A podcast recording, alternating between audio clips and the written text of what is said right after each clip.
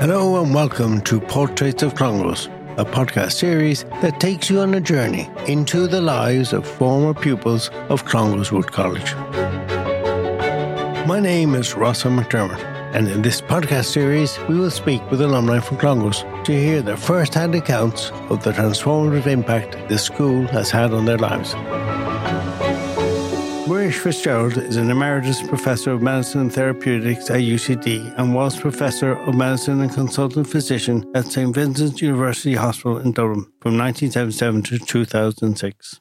I will start with the first question I do with most people, or everybody in fact, is how was your time in Clongowes and what do you remember of it? Well, I, knowing that this was coming up, I uh, kind of op- opened my memory vault and, and, and a bit like opening up a cupboard of toys, they all came tumbling out. So, um, huge memories. And uh, despite my age and having uh, come to Clongowes uh, 70 years ago, 7 0, uh, I remember almost with photographic accuracy my time there and the names of priests and boys and friends and uh, so forth. So yeah, I, I, went. I went there in 1953, which my grandchildren would regard as a time when dinosaurs left the earth. Yeah. But they were.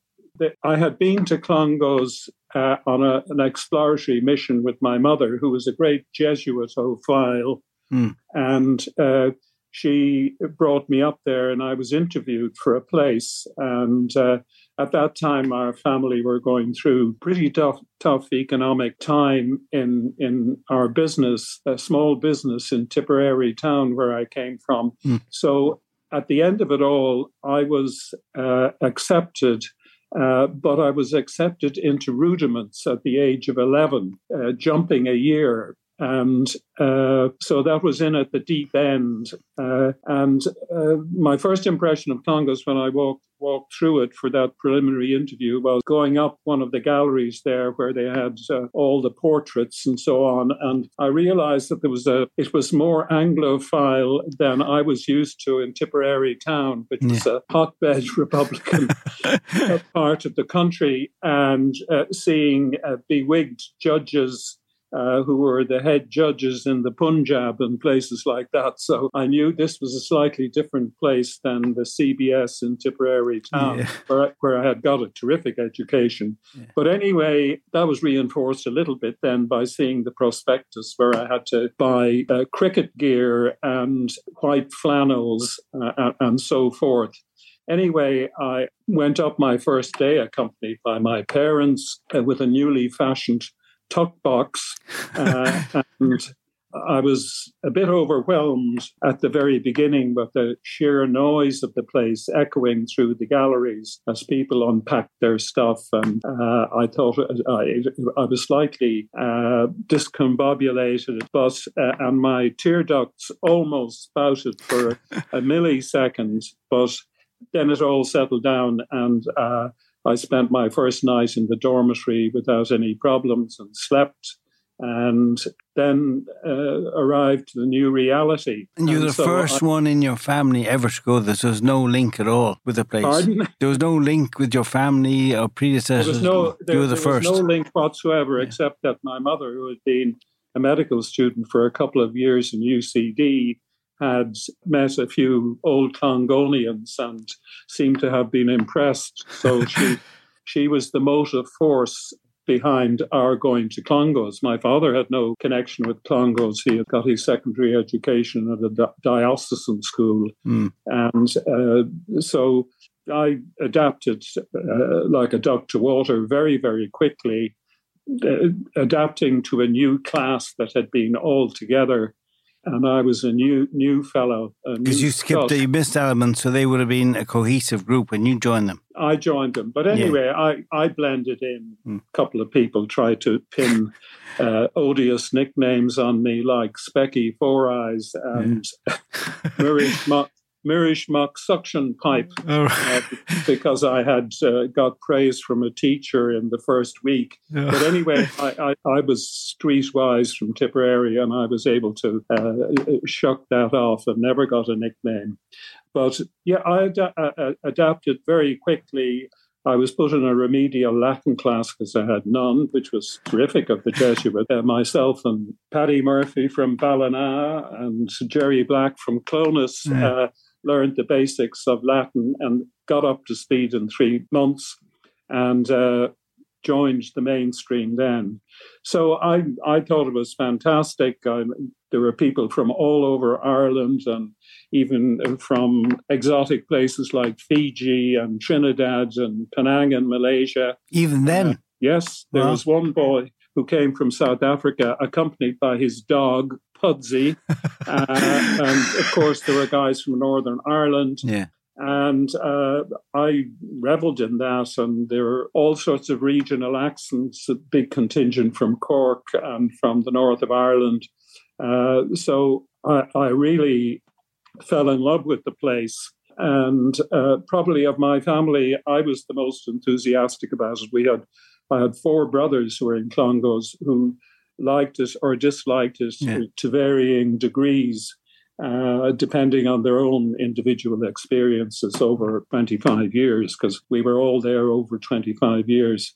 So um, I particularly liked games and involved myself in rugby and even the dreaded cricket.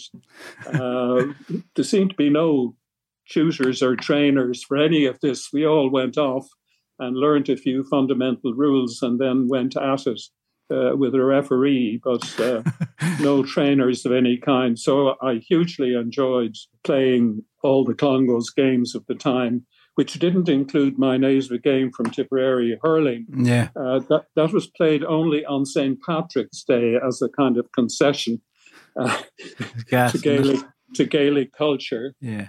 But I had, uh, I, I, I remember particularly very good teachers that I had, or memorable teachers, maybe who weren't very good teachers, but were memorable characters. And I mean, there was a uh, Ray Lawler was yeah. a, a, priest of uh, great renown to generations of Clongownians, and uh, Ray was somebody who whose basic ethic, apart from being ruled by Catholic principles and Ignatian principles, was what would Caesar, Augustus, or Cicero do in such and such a situation? he was he was a marvelous teacher and a great role model, and he was somebody who his big thing was honor and Roman nobility, mm-hmm. and also that we were privileged, and uh, an awful lot of other people in Ireland uh, weren't privileged to have the education we had, and we had to remember all of that. Uh, so, in fact, there was one semi hilarious episode where the Roman honor thing came into us. Uh, we had an unfortunate episode where a slightly disturbed boy decided to self immolate with petrol from a cigarette lighter. and uh, we had heard the news and thought it was uh, not tragic, but hysterically funny, yeah. which of course was immature. Yeah. So there was such a racket in the classroom that Ray Lawler came in and he said, the only way to deal with this is the way the Romans would deal it, deal with it, decimation. And so he took out every tenth person from the class mm. and sent them for punishment. Another teacher uh, of a completely different ilk was a guy called Jacko Leonard, uh, who was a Jesuit who kind of gave the impression that he was a jaded, tired cynic. He was very good at French. He, he, he, he doubled as a French cure somewhere in Provence hmm. every summer and uh, told us tales of going down to Provence and life in Provence and hmm. the good wine that there was in Provence. Uh, but he, he, he had uh, he, he inculcated a lot of French culture into us. And he, he, he also had a great line of bon mots of various kinds that mm. he used to take delicious pleasure in enunciating. And we could see them coming um, a mile off. Yeah. And we wondered what the next ones, a lot of them involved uh, snobbishness of various kinds. Kind, yeah. I, I always remember his uh, he said, the true mark of a Clongownian boys is the effortless assumption of superiority. and we all laughed hysteria, yeah. hysterically, and uh, this would be a mantra every time we met yeah. uh, at reunions and so forth over the years. So he had he had he didn't have much respect for Gaelic culture and yeah. Uh, one fellow in our class he decided to call Murphacone and uh, he re- related to us uh, an experience he had when traveling on All Ireland Day uh, on a train that was going to Dublin and saying, and then at Pearls instead of Thurles, said, Pearls. Oh my God. at Pearls, uh, they came on board and consumed uh, minerals by the neck and kilograms of ham sandwiches.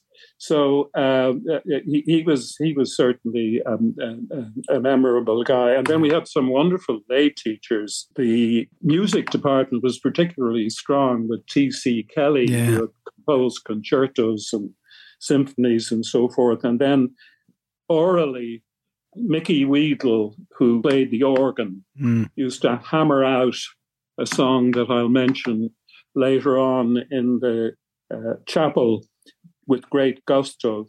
But as, as a counterweight to the slightly Anglophile Redmondite culture of Clongowes at the time, uh, there was a lay teacher called Brian O'Doyle who was there for a short period of time. He had been a Jesuit, or he later became a Jesuit for a few years, but then jumped over the wall. Mm. And uh, Brian introduced Irish culture in a big way. He had a Seachtain na Gaeilge.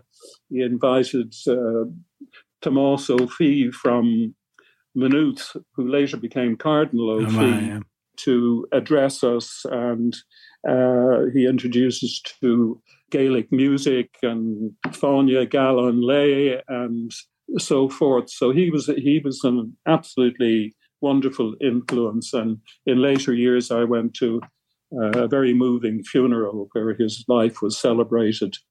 So th- those were an array of teachers. I mean, at the dark end of the spectrum, there were a few bully priests around, and uh, one who really had had undesirable tendencies, which I spotted straight away and kept away from. But you know, that's the way things were then. There, there was no such thing as formal child protection or any of those things. But right. overall, this was a terrific experience. And do your years still meet up regularly, Muiris? Less so in recent years for obvious reasons. Yeah. Um, we, we, tried to organize a, a, reunion a few years ago, but GDPR had yeah. come in. Correct. And unfortunately, the two veteran organizers of our uh, year had both died, and so the list died with them. Oh, yeah. And uh, so we haven't been able the, the sort of diminishing band of people of that era. Uh, we're all in our 80s now. That has more or less gone by the board. Mm.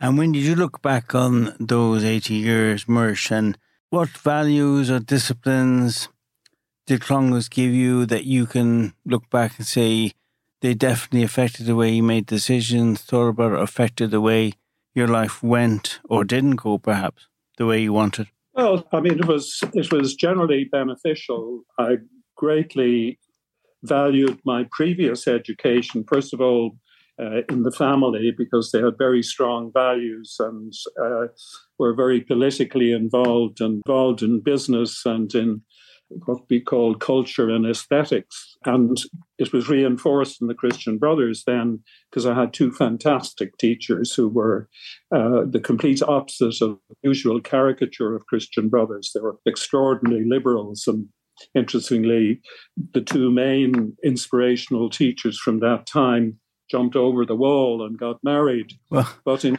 in in Clongowes, uh, I mean, that, a lot of that was reinforced, and particularly in the area of discussion and debate. Uh, I had a, an aptitude for debating, and uh, that stood me in great stead.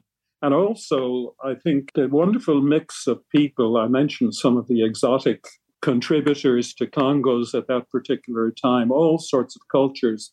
It really broadened my outlook compared to that which I'd have had if I went to a local school.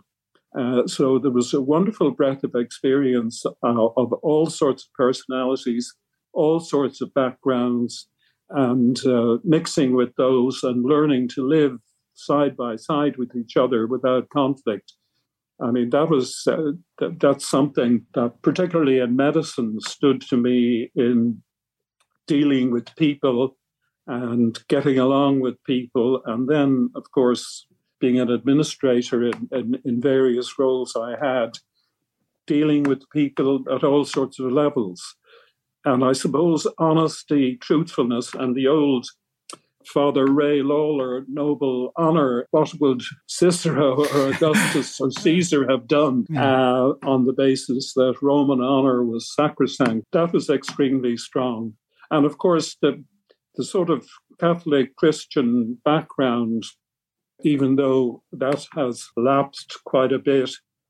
But just the ethics of it, of, of truth and honesty and commitment to hard work, which I learned in Clongowes. I, I always had an aptitude for hard work, but there was a particular discipline in Clongowes where uh, everything from the designated study periods to being urged to do the matriculation in fifth year, just learning our own curriculum to having matriculated and not having to do the dreaded mathematics in uh, sixth year, myself and a classmate, Willie Scally, uh, we got Linguaphone Italian records, taught ourselves Italian uh, without any teachers in Clongowes yeah. on Linguaphone records and we both got honours in the Leaving Cert in Italian. We took, I think there were seven people, I looked up the record, seven people who did Italian in that year. So I'm sure we were there, uh, the only non Rocca or Cafola names in the register of Italian students. But anyway, Clongowes uh, gave me um, a, a particular work ethic and a work flexibility and a work versatility that came in very, very usefully later, and I developed on, on that yeah. substrate. And when you mentioned the bullying in those darker times, that was minor because they were, they were, I mean, in our time, we I went there in 73 and there was still a bit of that merch, but I'm sure there was being, it was being kind of moved out.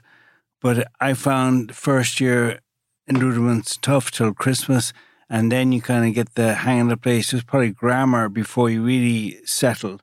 And I was sure. the first in my family. So it was like the school was picked out of a book, in fairness. Um, but yeah. I, I was fascinated by the whole thing visually and what was available. And you knew, uh, personally, it was great for me because I've been 10 schools before that abroad. But uh, it took me a while to settle. And when I did, I never looked back. Sure. But it's made me think a certain way. And that's why I asked the question because we all think, whether we realize or not, we think about certain things a certain way, and ethics, whether we say it or not, are important and standards. And the Jesuits have their way to sow these mind time minefields in your head, which as you grow older, they become values that you see yourself adopting. That's why I kind of asked how it affected sure. you. And then when uh, when you pick one specific memory of the place that flashes by you, is there one thing, the avenue or the church or the refectory or? Well, I, I, I think of all of those. I've probably had one emotional moment apart from the brief period when I was first discombobulated by the racket on my first day in Clongowes being left off by my parents yeah. was at the other end of the journey, which was I remember, I think my Italian examination was one of the last to be cleared off in the leaving cert. So everybody else who had done the other subjects or standard subject uh, had left the school, and I was almost one of the last there. Mm. And I was to travel out to Sallins and down to Tipperary the next day. And I remember it was an absolutely beautiful day.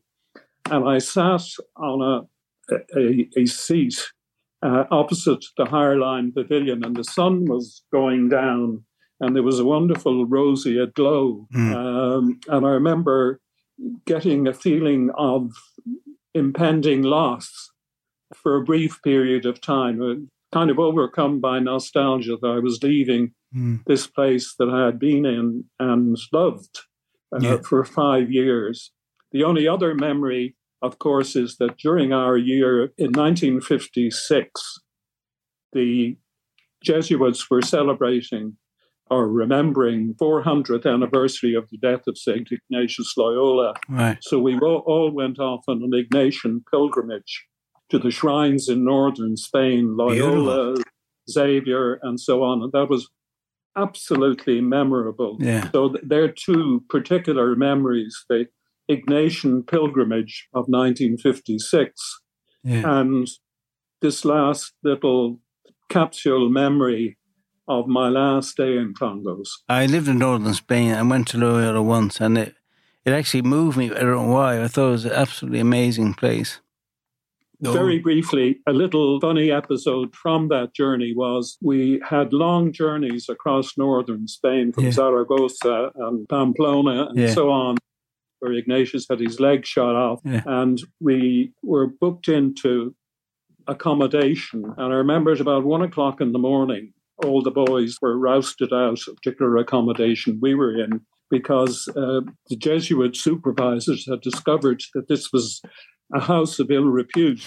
and, uh, we had semi-suspected that when we opened opened a cupboard and saw big flowery dresses. oh. So anyway, that's another capsule memory. and have you been back to Clongowes many times since you left? Yes, I have. I was occasionally at Father Kenny Day, right. and of course, I was down when my brother Dara was graduating his last year. So there was a picture taken of my mother, father, and the five boys who had been in Clongowes all together on one day. So that was that. That's an emotional memory. Wow, yeah. I mean, as you said, uh, Dara was a year younger than me. He left in '79, but yeah. uh, it would be remiss of me not to mention him as a person I remember very well.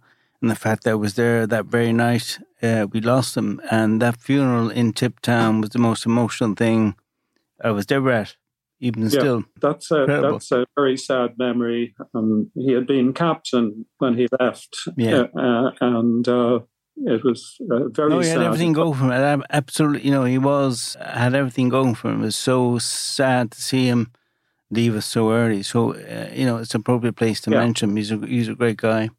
So yeah. obviously uh, sad.